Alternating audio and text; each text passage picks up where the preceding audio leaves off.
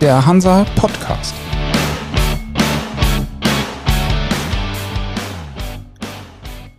Moin aus Hamburg zur neuen Folge vom Hansa Podcast. Ich bin Michael Mayer und bei mir in der Leitung ist heute Justus Heinrich, Seekasko-Experte und Head of Marine Underwriting Germany sowie Global Product Leader Hall beim Versicherer Allianz Global Corporate and Specialty.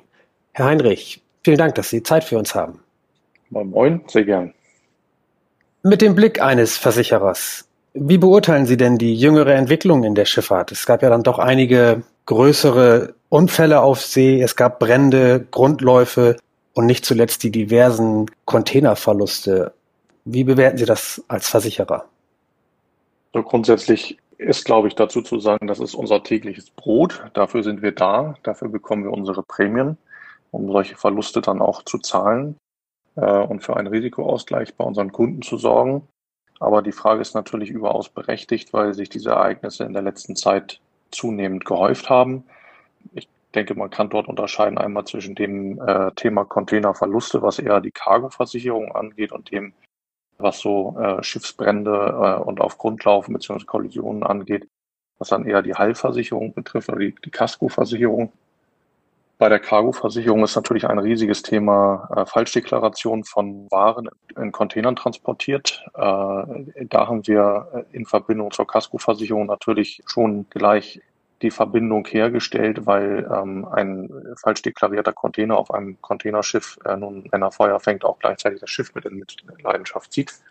Das ist ein großer Konzern der Marineversicherung, aber natürlich auch unserer Kundschaft. Und zum anderen das Thema äh, große Schiffe beziehungsweise Schiffsbrände äh, in der Casco-Versicherung, großes Augenmerk. Große Schiffe haben natürlich auch mehr Ladung an Bord und wenn sie auf Grund laufen, sind sie schwieriger zu bergen, was natürlich auch die Kosten in die Höhe treibt.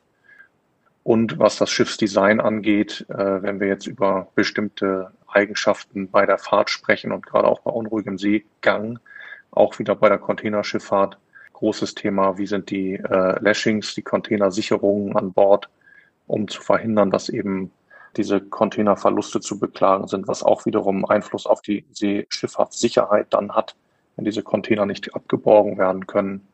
Das ist auch wiederum ein navigatorisches Risiko, was daraus folgt. Also viele Themen aus der Aufzählung, die Sie von mir jetzt so ad hoc mal bekommen, beschäftigen uns da als Marineversicherer. Die Versicherungsbranche fordert ja nun auch schon seit einiger Zeit Anpassungen am Regelwerk, auch von der Internationalen Schifffahrtsorganisation IMO. Da ging es um große Containerschiffe, da ging es auch um Brandschutz und alles sozusagen in Verbindung zueinander. Wie ist da der Stand der Dinge? Sind Sie da zuversichtlich, dass da nochmal was kommt? Also das Thema Brandschutz auf Containerschiffen, gerade auch äh, mit den Techniken, die da so äh, im Raume stehen, äh, ist natürlich kein neues. Und so wie ich das von Experten höre, gibt es darauf auch noch nicht so richtig die zündende Antwort im wahrsten Sinne des Wortes, weil es natürlich auch immer darauf ankommt, wo dieser Brand entsteht. Ist er unten im Schiffskörper? Ist es sehr schwierig zu löschen? Ist er eher oben und kann schnell lokalisiert werden? Ist er leichter zu löschen? welcher Löschtechnik geht man vor. Da gibt es auch gute Ideen, aber so richtig der alles lösende Gedanke, der ist zumindest mir nicht bekannt. Und wäre er da, würde er mit Sicherheit auch umgesetzt werden. Das heißt, die Rufe der Versicherungsbranche dürften vorerst nicht erhört werden. Naja, ich denke, es ist halt einfach eine Frage der Lösbarkeit des Problems. Und damit einhergeht ist Schiffsdesign und Schiffsgröße. Und wenn man sich nun aus ökonomischen Zwängen dafür entscheidet, ein großes Schiff zu bauen und nicht mehr ein mittelgroßes Schiff, dann geht damit eben auch ein erhöhtes Risiko einher, was zum Beispiel dann eben auch in einem möglicherweise erhöhtem Feuerrisiko endet. Und äh, wir als Versicherer können im Zweifel dann nur darauf antworten, indem wir unsere Kapazitäten entsprechend managen, beziehungsweise bei äh, der Prämienfindung versuchen, eine entsprechende Berücksichtigung dann damit einhergehen zu lassen.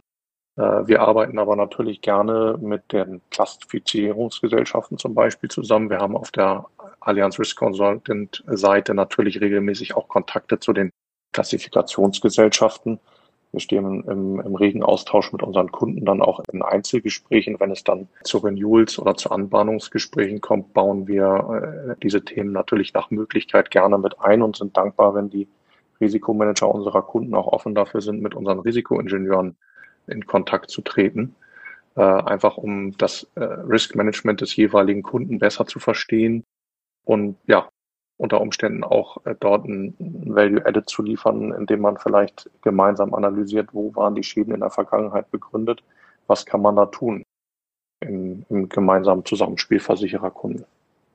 Wenn also keine Lösung für die technischen Probleme besteht oder die technischen Ursachen von dieser Art von Havarien, werden die Prämien, die Versicherungsprämien also steigen, solange das Risiko nicht gebannt werden kann.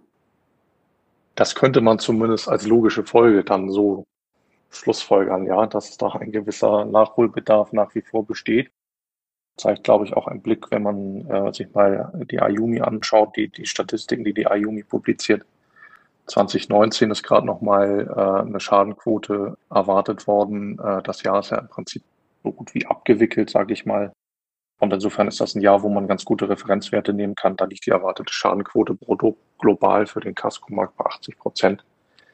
Da braucht man nicht viel Mathematikwissen, um, um zu sehen, dass das mit Akquisitionskosten und internen Kosten der Versicherer plus Rückversicherungskosten definitiv über 100 combined liegt. Sprich, jeder Euro, den man an Prämie einsammelt, muss nochmal aufgetoppt werden mit Kapital der Versicherer. Äh, man macht also Minusgeschäft. Und äh, da kommt es nun mal darauf an, dass man seine Kapazitäten versucht so zu steuern, dass man einen vernünftigen Risikomix hinbekommt und äh, eben bei der Preisfindung auch sehr strikt vorgeht. Und ähm, das tun wir. Aber ähm, man sieht eben an den Marktzahlen, dass es da insgesamt, auch wenn man sich anschaut, wie das ähm, Flottenwachstum in den vergangenen Jahren war und das Prämienwachstum, jetzt in Toto einfach nur mal die Summen gegenübergestellt, Prämieneinnahme plus versus ähm, äh, Kapazitätswachstum in Form von verfügbarer Anzahl von Schiffen und Kapazitäten auf diesen Schiffen für Ladungstransporte, dann äh, ist da nicht wirklich eine Verhärtung festzustellen.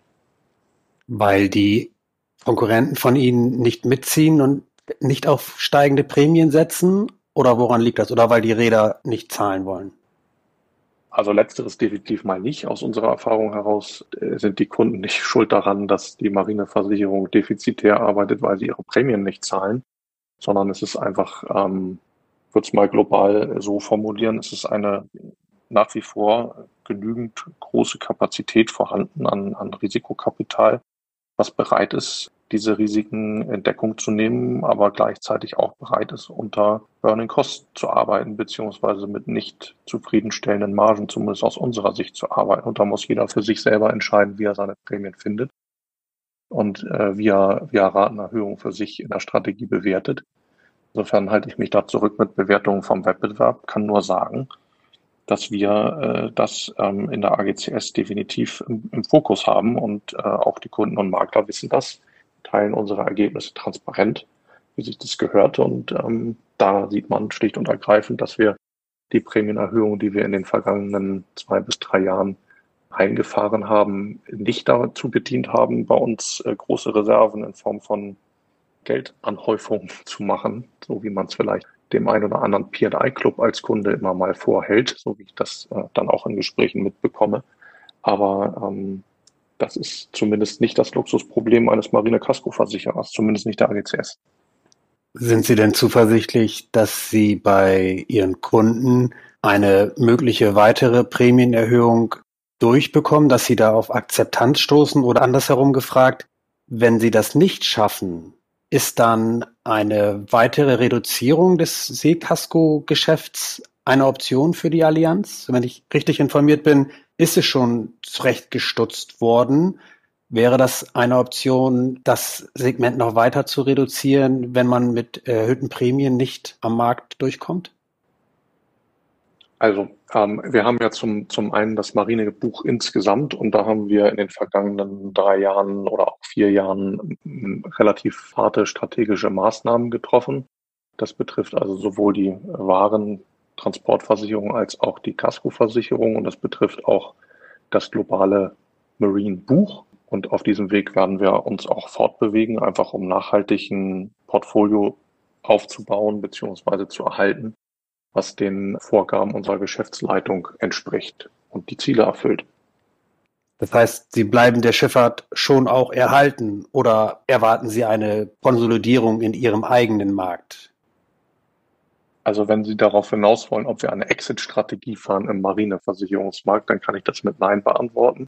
Wir fahren eine Konsolidierungsstrategie beziehungsweise eine Portfolio-Adjustierungsstrategie. Ähm, Sie haben recht, wir haben Kapazitäten zurückgefahren. Wir haben in den USA Geschäft eingestellt. Das war aber ein lokales, spezifisches Buch, US Brownwater Geschäft. Das hat also nichts mit internationalem Seekasko-Geschäft oder internationaler Transportversicherung zu tun. Wir haben nach wie vor ein sehr, sehr großes Cargo-Buch in den USA ähm, und sind dort erfolgreich am Markt ähm, nach wie vor vertreten.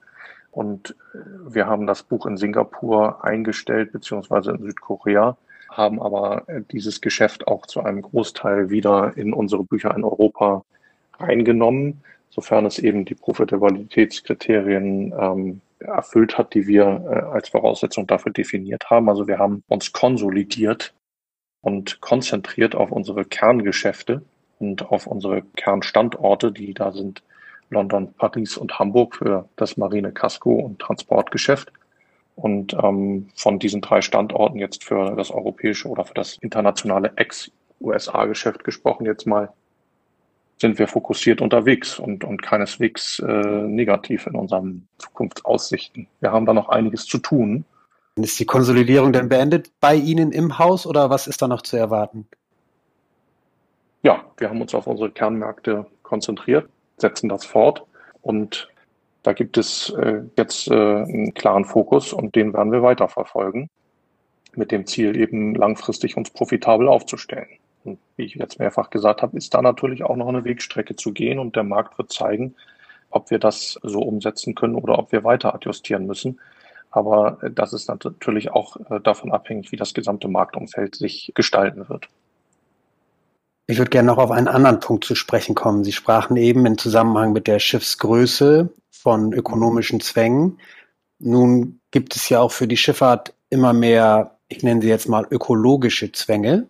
Die IMO hat gerade vor wenigen Tagen ihre Maßnahmenpakete noch einmal angepasst und neue Ideen mit eingebracht. Sie als Versicherer, wie bewerten Sie diese immer strengeren Vorgaben, die manchen ja noch gar nicht streng genug gehen? Aber was hat das für eine Auswirkung auf Ihr Geschäft? Wie bewerten Sie das? Also das Thema alternative Antriebe ist natürlich eins, was uns ähm, beschäftigt und auch zunehmend beschäftigen wird.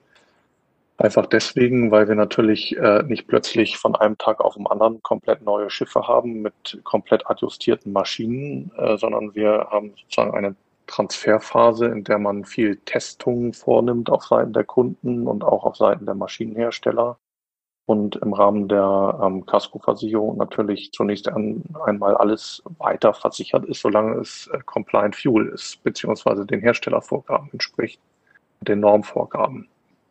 Diese Entwicklung, die beobachten wir natürlich schon, ich will nicht sagen mit Sorge, aber mit Aufmerksamkeit. Denn äh, man muss natürlich erstmal auch schauen, ob dann die Prozesse beim Kunden im Maintenance, also in der Instandhaltung und auch in der ähm, vorsorglichen Instandhaltung Wann tausche ich Dichtungen aus? Alle diese Themen, reicht das noch in den Zyklen, die bisher vorgegeben worden sind? Oder muss ich vielleicht das engmaschiger machen? Ändern sich die Vorgaben der Maschinenhersteller dahingehend? Können die das überhaupt schon? Wissen sie selber genug? Alles diese Punkte sind, äh, sind Punkte, die sich in, in der näheren Zukunft natürlich noch mal deutlicher herauskristallisieren werden. Und wir suchen dort auch den Kontakt zu unseren Kunden, äh, insofern wir da dann auch äh, in Kenntnis gesetzt werden, dass diese Testungen stattfinden. Ähm, gehen da in den Dialog mit unseren Risikoingenieuren und suchen natürlich auch den Dialog mit anderen ähm, Vertretern der Branche und sind sehr dankbar dafür, wenn es dort, sagen wir mal, ein, ein Marktforum gibt, was dann entsteht, nicht nur auf Level IMO, sondern vielleicht auch auf Marktlevel in, in Deutschland mit dem zum Beispiel VAT oder dem, der Klassifikationsgesellschaft, den Maschinenherstellern, großen Rädern. Also wenn es da Bereitschaft gibt, auch Daten zu teilen und, und gegenseitig äh, voneinander zu lernen im Sinne des Austausches und jeder hat etwas davon, dann sind wir mit Sicherheit die Letzten, die daran nicht teilnehmen wollen würden. In dem Sinne ist ja auch die Einführung einer neuen Technologie oder der Bedarf an einer Vielzahl von neuen innovativen Technologien mit einem steigenden Risiko verbunden, oder? Je unbekannter die Technologie und der Umgang damit, desto größer das Risiko von Schäden die letztlich irgendwann bis zu einer Havarie führen können, ja nicht müssen, aber Maschinenausfälle oder ähnliche sind ja durchaus denkbar. Das ist eben genau der Punkt mit diesen äh, Safety Procedures, Maintenance Procedures, wo man natürlich als Risikoträger schwerlich eine Antwort geben kann, wenn der Maschinenhersteller selber vielleicht gar nicht so genau weiß, was er dazu sagen soll. Und der Kunde eben im Rahmen der Abstimmung mit der Klasse, die das klassifiziert, äh, und des Maschinenherstellers, der eben bestätigt, ja, meine Maschine kann das vermutlich so mitmachen, anfängt zu testen. Und diese Tests laufen natürlich dann, sagen wir mal, in einem enger gesteckten Rahmen und äh, man versucht dann auf Basis dieser Testergebnisse eben auch Rückschlüsse zu ziehen für die weitere Flotte. Und natürlich haben Sie recht, da geht auch eine mögliche Gefahrerhöhung mit einher. Dass wir jetzt aber Schadenfälle dadurch gesehen haben, dass ein Maschinenausfall dadurch provoziert worden ist, dass man jetzt äh, etwas anderes als Schweröl verbrannt hat, das kann ich nicht bestätigen. Aber es ist mit Sicherheit etwas, was weiter beobachtet werden muss. Also Sie sehen an den ganzen Antworten von mir bezüglich dieser Entwicklung, dass da vieles ist, was einfach noch in der Beobachtungsphase ist. Äh, als IMO 2020 kam, haben auch alle gesagt, jetzt gibt es Maschinenschäden ohne Ende und die Scrubber-Thematik äh, ist auch äh, ein, ein, ein hoher Risikofaktor. Ähm, das sind auch Sachen, die wir äh, weiter ähm, natürlich ganz genau auch in den Analysen haben äh, Catfinds und so weiter sind immer noch große Themen. Aber bisher haben, hat es sich zumindest zum Glück nicht so eingestellt, dass man jetzt riesige Schadenvolumina dadurch hat, dass Scrubber-Schäden aufkommen. Aber das sind eben auch Punkte, wo man sagen muss, so lange sind die noch nicht installiert, dass man äh, jetzt die nächsten zehn Jahre Ruhe hat und sagt, da passiert nichts. Also da gab es auch einige Schäden, die dann zum Beispiel im, im Rahmen der Garantie noch gedeckt waren. Also haben wir da auch Potenzial und Maschine an sich ist eben der Haupttreiber der Schadenlast. Wenn man sich nicht nur die globalen, auch die internen Statistiken anguckt, das ist ganz klar das Thema Maschine. Feuer, Kollision, menschliches Versagen, das sind so die Haupttreiber und Maschine ganz vorne weg. Wäre es andersherum vielleicht eine Option zu sagen, auch eine Versicherung kann zu einem gewissen Greening in der Flotte beitragen?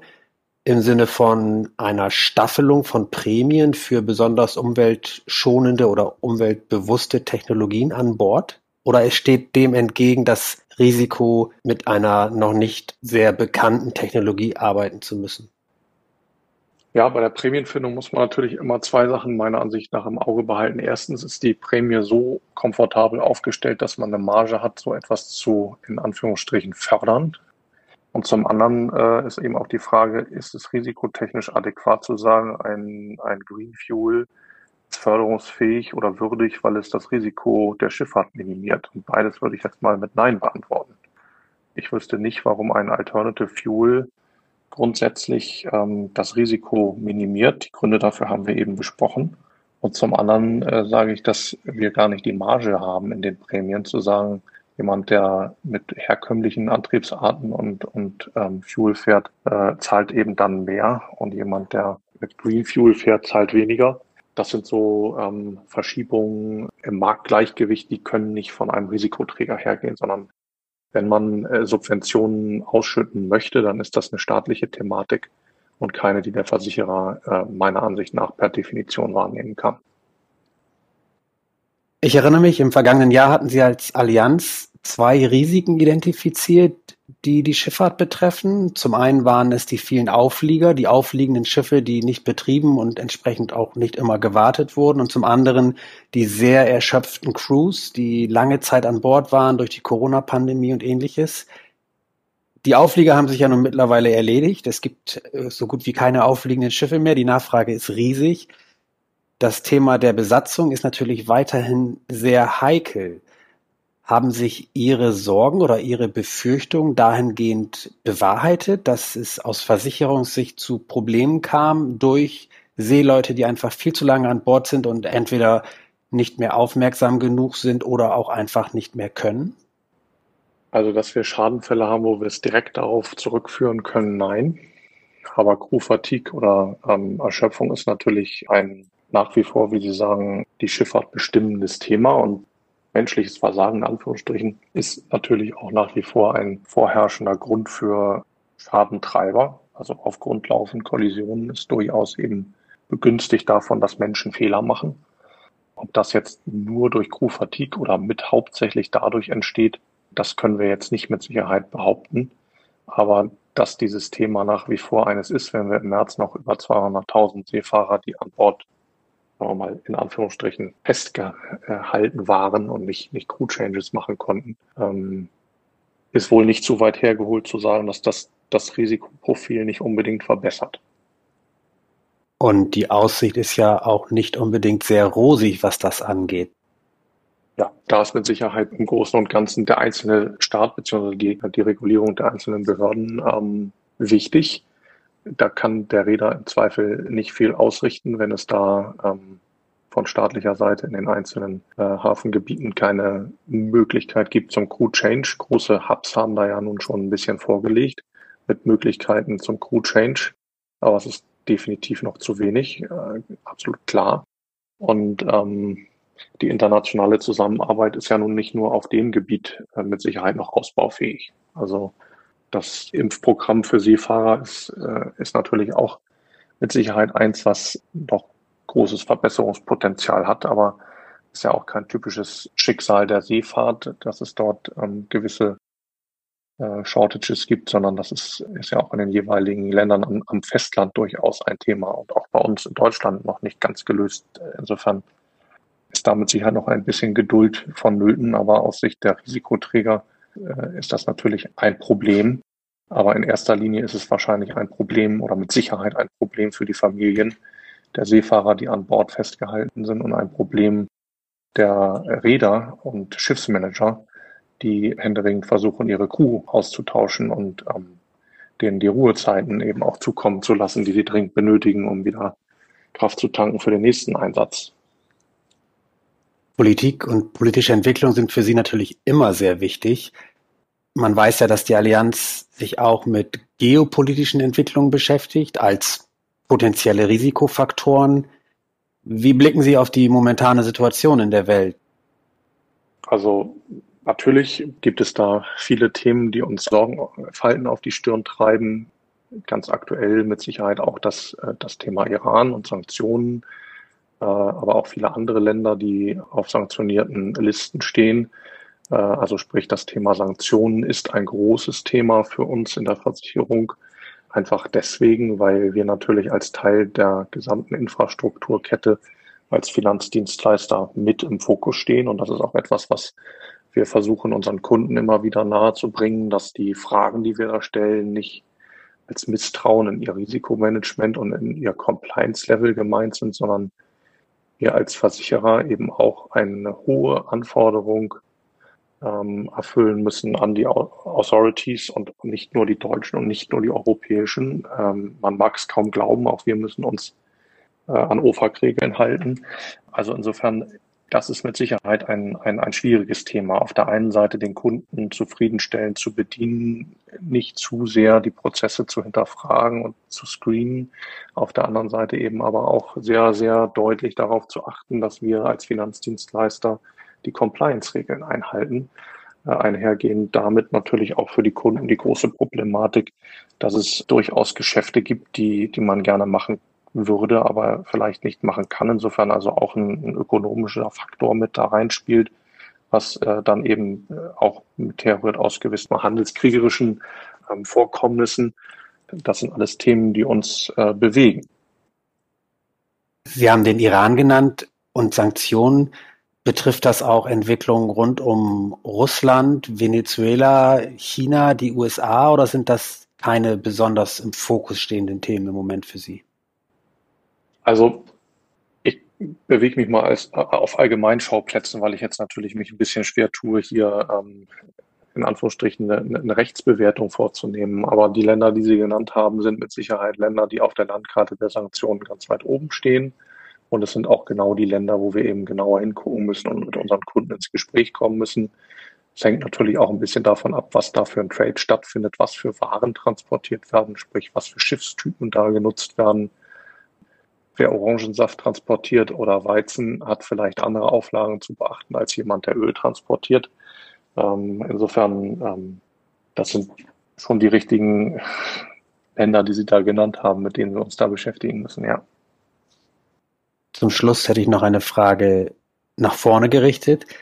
Wie ist Ihr Ausblick für den Rest des Jahres und auch für 2020? Was erwarten Sie sowohl von der Politik als auch was Schifffahrtsspezifisches? Und was haben Sie vielleicht als Allianz selbst vor? Womit kann man rechnen aus Ihrem Hause? Also mit Blick auf 2020 ähm, kann ich nur sagen, dass wir äh, die Maßnahmen, die wir umsetzen wollten, umgesetzt haben und die auch zeigen, dass wir uns auf dem richtigen Wege, zumindest bezogen auf das, was wir gegenüber unserer Geschäftsführung abliefern müssen, befinden. Äh, das ist auch gleichzeitig die Ansage für 2021 und folgende Jahre, dass wir hier konsequent weiter auf diesem Weg ähm, vorangehen müssen.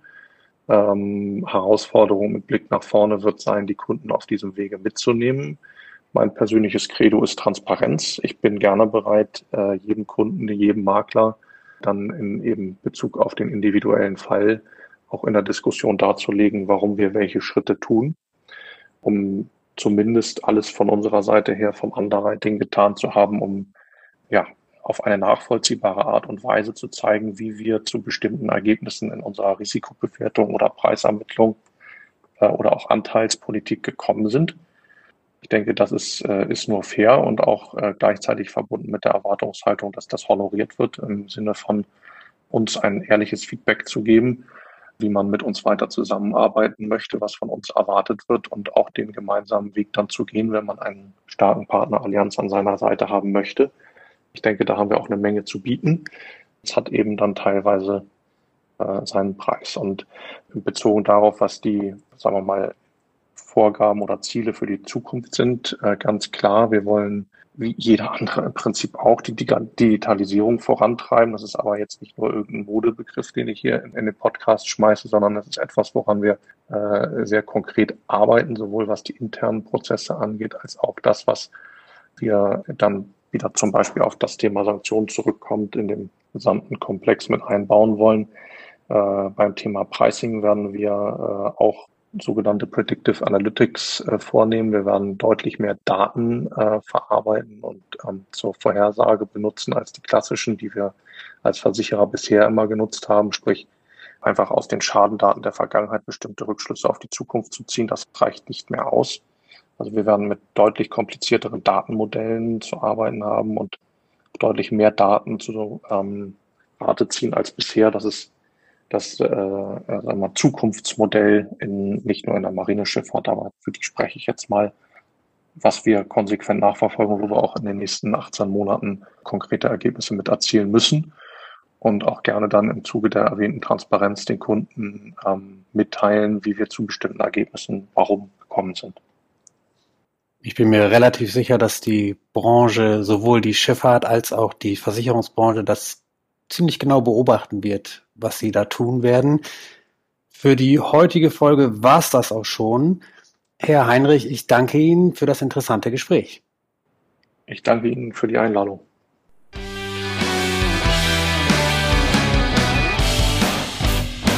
Das war für Sie der Hansa Podcast. Jetzt abonnieren und keine Folge verpassen. Alle News und Hintergründe aus der maritimen Welt aktuell auf hansa-online.de und monatlich im Hansa Magazin.